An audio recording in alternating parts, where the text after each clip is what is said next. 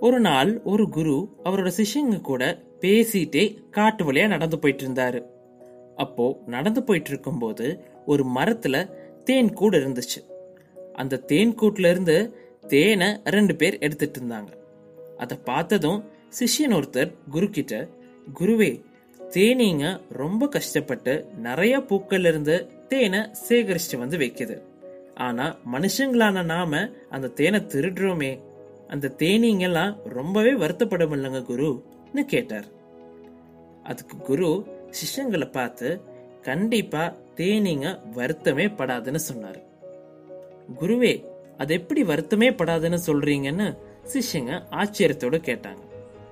குரு சொல்ல ஆரம்பித்தார். தேனீங்க வருத்தமே படாது. ஏன்னா மனுஷங்களால அந்த தேனை மட்டும்தான் திருட முடியுமே தவிர அந்த தேனை உருவாக்குற கலையை எப்பவும் திருடவே முடியாது. ஆமாங்க நம்ம வாழ்க்கையிலையும் மூணு சிறந்த செல்வங்கள் இருக்கு. கல்வி புத்தி நற்பண்புகள். இந்த மூணையும் யாராலையும் எந்த சமயத்திலையும் திருடவே முடியாது. இது மாதிரி நிறைய கதைகளை நான் உங்களுக்காக சொல்ல போறேன். என்றும் உங்களுக்காக அன்புடன் லக்ஷ்மண். சின்ன சின்ன விஷயங்கள் சந்தோஷத்தை தரும். ஆனால் சந்தோஷம் என்பது சின்ன விஷயம் அல்ல.